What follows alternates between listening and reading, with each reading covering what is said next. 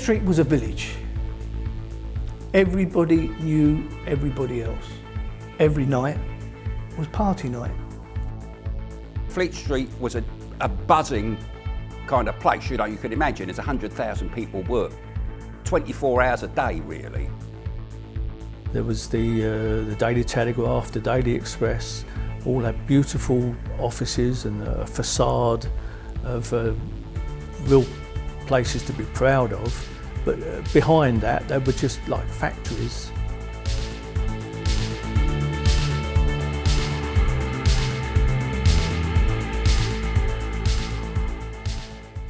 Hello, and welcome to the Digital Works Oral History podcast. This series is called Fleet Street Remembered, an oral history of London's print workers. London primary school children interviewed print workers to document what life was like for printers, finishers, journalists, and readers in the heyday of newspaper production in Fleet Street. Episode 1 explores the reasons people chose to work in the print, their apprenticeships, and their early days in the many different jobs and tasks required to publish a newspaper. In the part of London that I was brought up in, for working class boys, there was only two jobs. One was docking and the other one was printing. These were the jobs where there was money. I was fortunate that my dad's best friend, who I always knew as Uncle, Uncle Ted, he owned a printers. So when I became 15, my Uncle Ted took me on as an apprentice for six years. My father was born in 1909 and had never really had a trade, and he'd had a very hard life. He was an asphalter as well, and where they all used to crowd round calling for work in the morning, and workers was picked out, the governor used to stand up there and say, I'll have you, you, you. My dad was very small, and they used to pass him over, so he wasn't getting any work at all then he was determined that I should have a trade and a proper trade to earn a living, and I was guided that way by my parents. And I had family within the printing industry. Some of them were in the docks, some of them were in the print. So obviously, being a woman at that point in time, you couldn't go in the docks, so I went in the printing industry. Know, I wanted a job, and I got a job I went into the print from the Dole. They sent me to a firm called Gestetner's, which doesn't exist anymore. But they used to make duplicating machines, which also don't exist anymore. So that's the first job I had in the print, was working in Tottenham and Gestetner's. I'd always wanted to be a journalist, and I got lucky. I applied for jobs as a reporter and was taken on.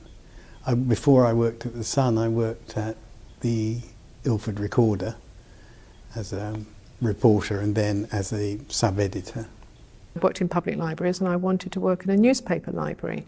So when a job came up for me to work in the Times on the index, which I'd used in a public library, I jumped at the chance. So I uh, responded to an advert in the newspaper. I was made redundant from an aeroplane engine company at 15, and the next option, which was actually a better job as it turned out, was the print to be a compositor. The money was good. That was the most important thing. I was uh, a diabetic by the time I was seven, and I wanted to follow my father into his job at Covent Garden Market as a porter. But my doctor said, no, that's not advisable. It's too physical. And she knew a man who was the editor of the Observer newspaper. And they said, the job for you would be a printer's reader. So I started an apprenticeship as a printer's reader in 1957.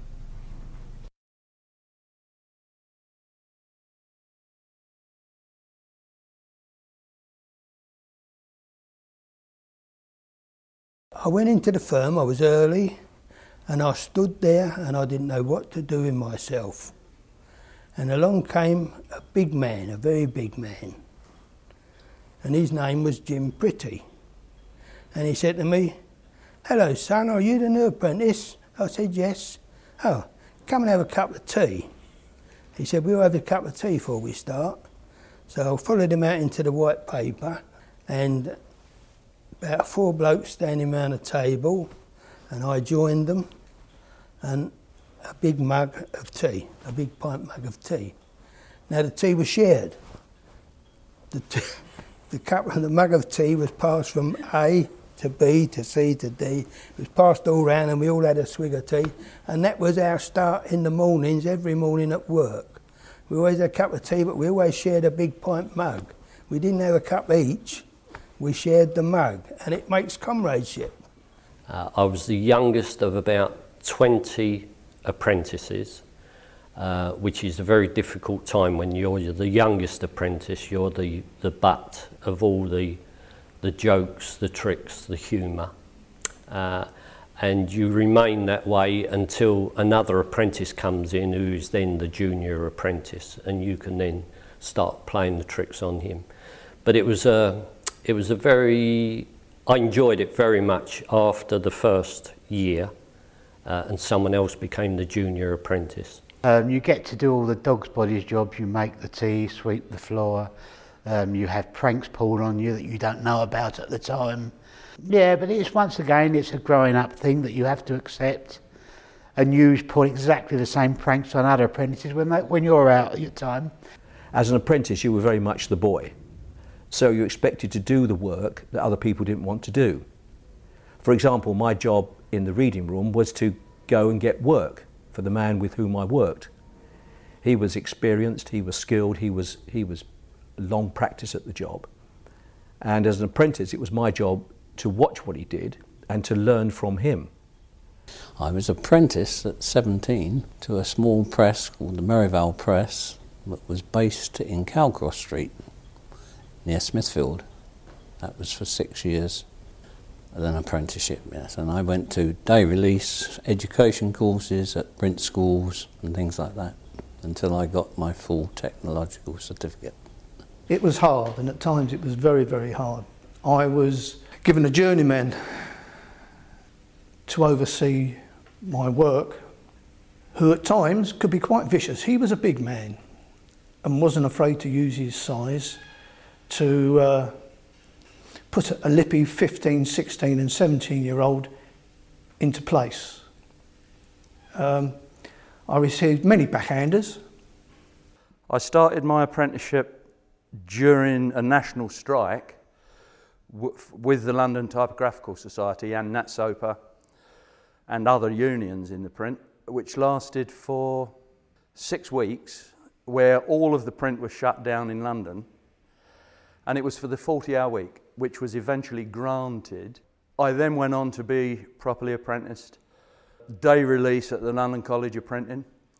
Basically, you were learning every day and you gradually got better. You were given more important jobs to do, and you gradually progressed until you either took exams in the last year of your apprenticeship, uh, full tech and city and guilds, all those kind of things. I think I was fortunate to be an apprentice or a learner. We girls didn't have apprenticeships, girls had learnerships. We were not highly regarded. We were women. So uh, you had a learnership, and that was three years and then you got the full, not you didn't get the full pay, you did a further two years experience before you got full pay. And that was women's pay, not men's pay. I started work in a little company over Westminster. It was called Richard Madley and Son. And I went there and they offered me a three year learnership because that's what the girls done at the time. I was 15 years of age and I'd done a three year training until I was 18. Yeah, we all used to go out after work and um, we was all very, very good friends actually. I used to do the, I used to get the tea at break time, go over to the cafe with a tray, come back with the tea with a couple of rolls that they might buy. And I used to get tips at the end of the week. They used to give me sixpence for looking after them through the week, getting their tea and I used to run out to. I used to buy, go out and buy the cigarettes and buy them cigarettes and I used to fetch them back and they used to give me threepence or a cigarette. Would you like one? And that's how I started smoking. They used to give you a cigarette. Well, I had to cycle to work because you couldn't afford to go by bus. Um, it was just enough money to see me down the week. Uh, my mother subsidised me with about two shillings a day. But we were sent out on silly messages like go for a long wait to the ironmongers. And you went in the ironmongers and said, I'm here for a long wait. And they'd leave you standing there. And you did have a long wait. For you suddenly realised that you were being teased, you know, and it was all a joke. It wasn't really a joke, it was a darned annoying, but there you are. The place was very, very old. The case racks were wooden, dusty, dirty, uh, and little mice liked running over the cases at night and leaving deposits in with the type, which was quite nice, really. You're all expected to know from the minute you sat down at 8am exactly what to do. And I think that's where the apprenticeship system worked extremely well, because in my case, it was five years of intensive learning. So when you finished, if you didn't know then, you were never going to know. Now, my job basically is to set type, whether it be for a little business card, be pages and pages of booklets, various other things, and posters. And uh, we had a weekly price list because uh, just be- behind us was Danish Bacon Company, and they had price changes every week, and that was the senior apprentice's job to bring that up to date. Um, yeah, I was quite proud to do that. When you become recognised as an apprentice, which is generally in your last two years, that you can do a journeyman's job, your rates of pay go up quite significantly. And that's when life started to get a wee bit easier. And then after six years, you became a journeyman. And most importantly, you went on to full wages. That was the best bit.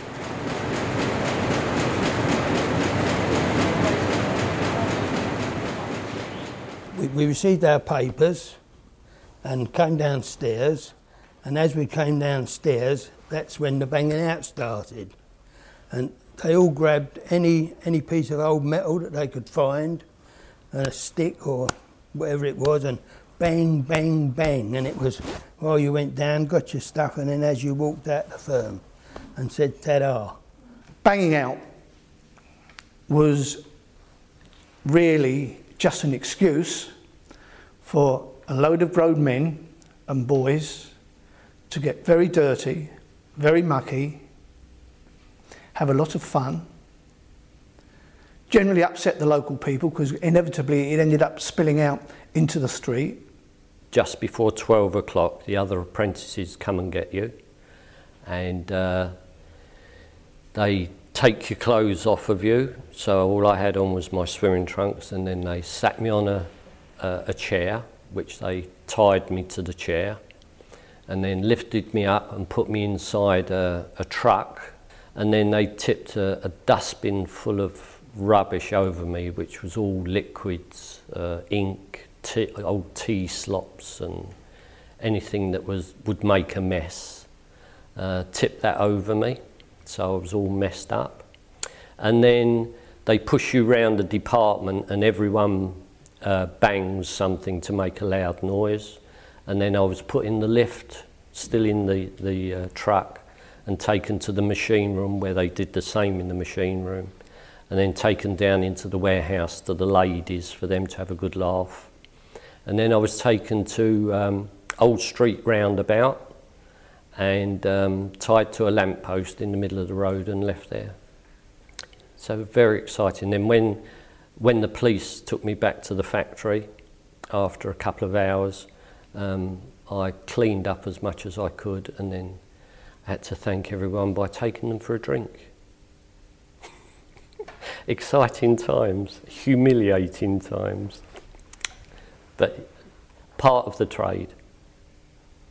Well, what they do is, you know, they you can argue about it. It's not very nice. You get smothered in glue, and uh, the apprentice got smothered in glue and paper shavings and God knows what, and thrown about like and water poured over them and all this kind of stuff. Like you know, you can argue it's pretty sort of primitive. Like you know, it was customary for the man who finishes apprenticeship, or the boy in this case, to take all his friends for a drink. Uh, so what my father did was bought two bottles of whiskey so when I went back to work in the afternoon, I had a drink with each of the 21 readers in the reading room. by which time I was quite ill. Linotype or hot metal machines, built in the 1930s, were used to assemble the blocks of print. On my first day, I was introduced to a composing room and a case of type, which was very old, very dusty, and very dirty. And I was given two composing sticks, which you may have seen or not, um, and a piece of copy, and they said, set away to your heart's content. Now, I didn't know much about it, of course, but they gave me a little instruction, and I carried on, and I produced miles and miles of this stuff over a couple of days, and then I thought they'd forgotten me. And uh, they came up, and I thought, oh, now I see what it looks like. It's horrible. there was mistakes all the way through it, and all sorts of things wrong. And, and gradually, they um, they introduced you to the type cases, and you had to find out where all the letters were in the case. Um, because they were spaced out in, in an unusual area. Um, and you gradually learnt the trade and had to learn which typefaces, what they all had different names and different sizes, and you had to learn it all. First day at work, I I started work. I was introduced to the manager there, and also I was given a form to join the union on my very first day at work. It was so exciting because I'd never been inside a newspaper office before and everybody was rushing around all over the place and I thought I'll never keep up with this. Um, but it was very exciting first day because it was a great big building um, and I saw lots of journalists and lots of people in overalls rushing off to help produce the paper. I was very surprised to be asked to start work at 8 a.m. because I'd been used to going to school at 9:30. I didn't understand why people wanted to start work so early. It seemed a very odd time to me.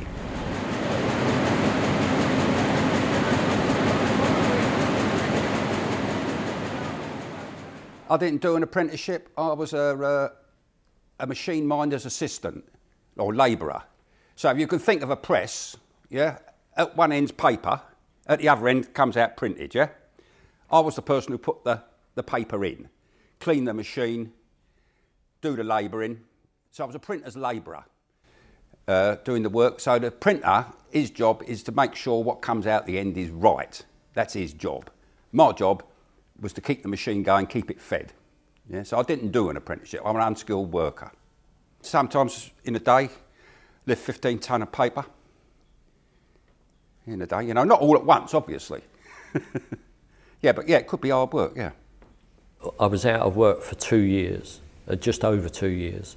And every six weeks, around about every six weeks, the union used to give you two weeks' work in Fleet Street on a newspaper. Uh, and then I, I was given a permanent on Mirror Group newspapers.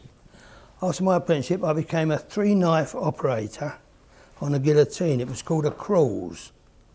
And they used to call me the rebel with the cruise.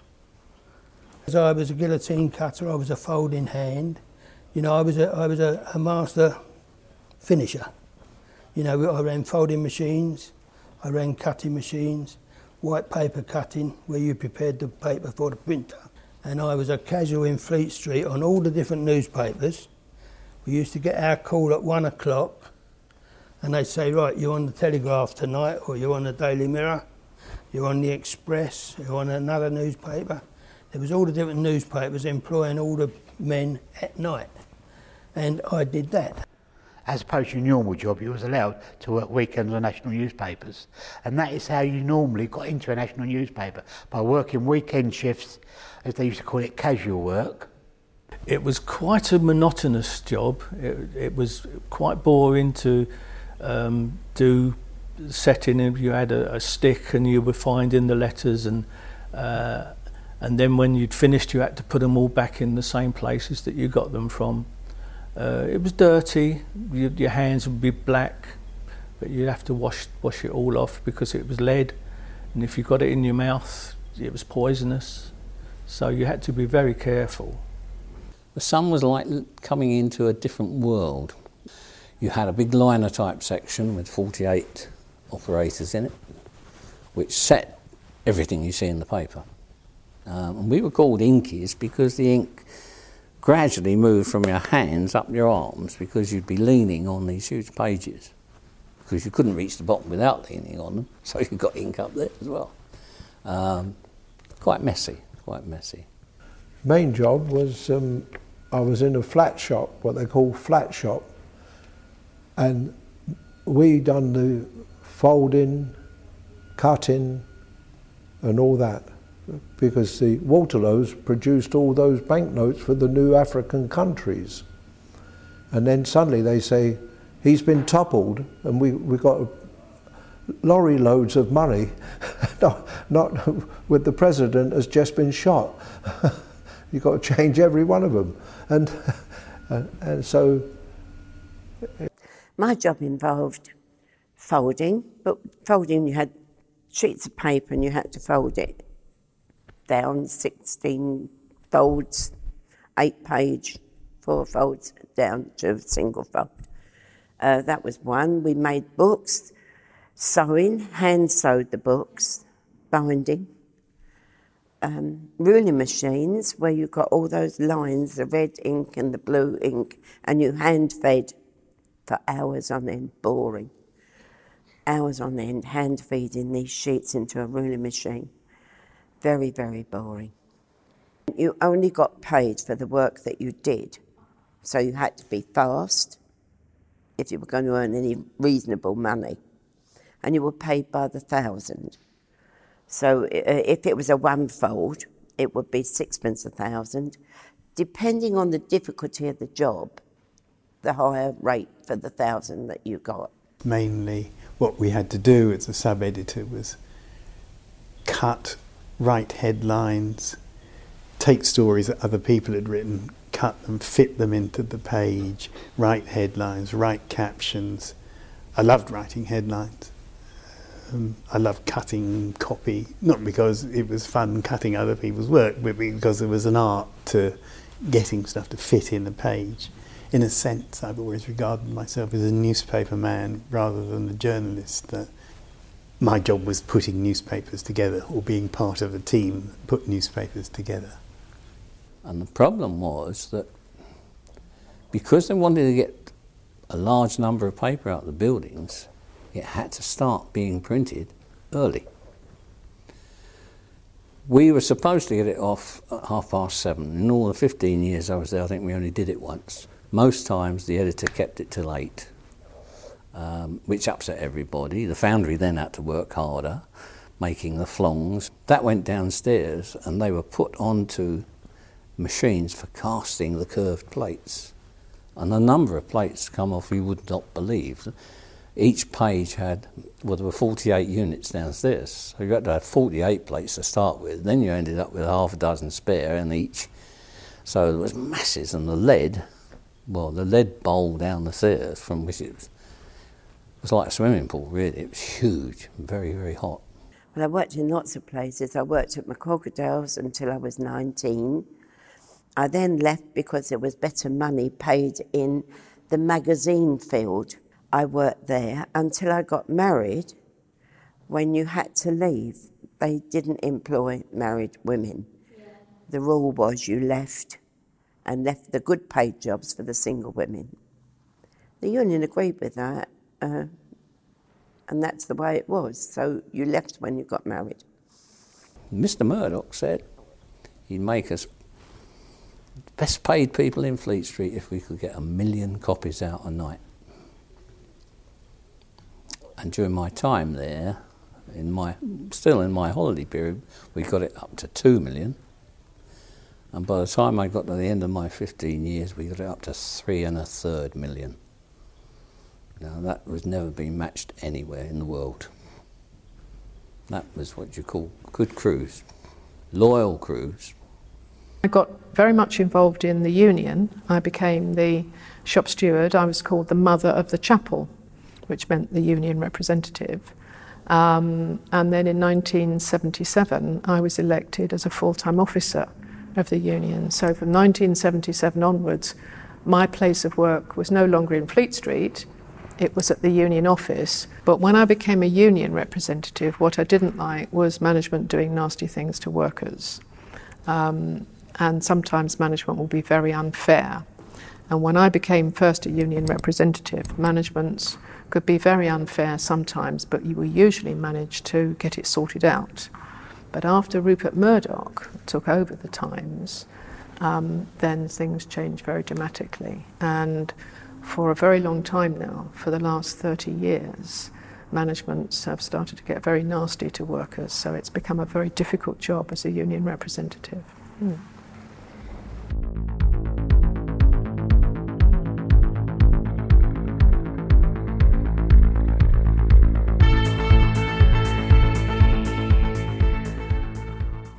Thank you for listening to episode 1 of Fleet Street Remembered. The interviews were collected by children from St Matthew's and St George the Martyr primary schools as part of a project supported by St Bride Institute and the News International Dispute Archive. Archive audio courtesy of Andy Humphries. In episode 2, we explored a typical day in the print and the atmosphere and working conditions faced by print workers.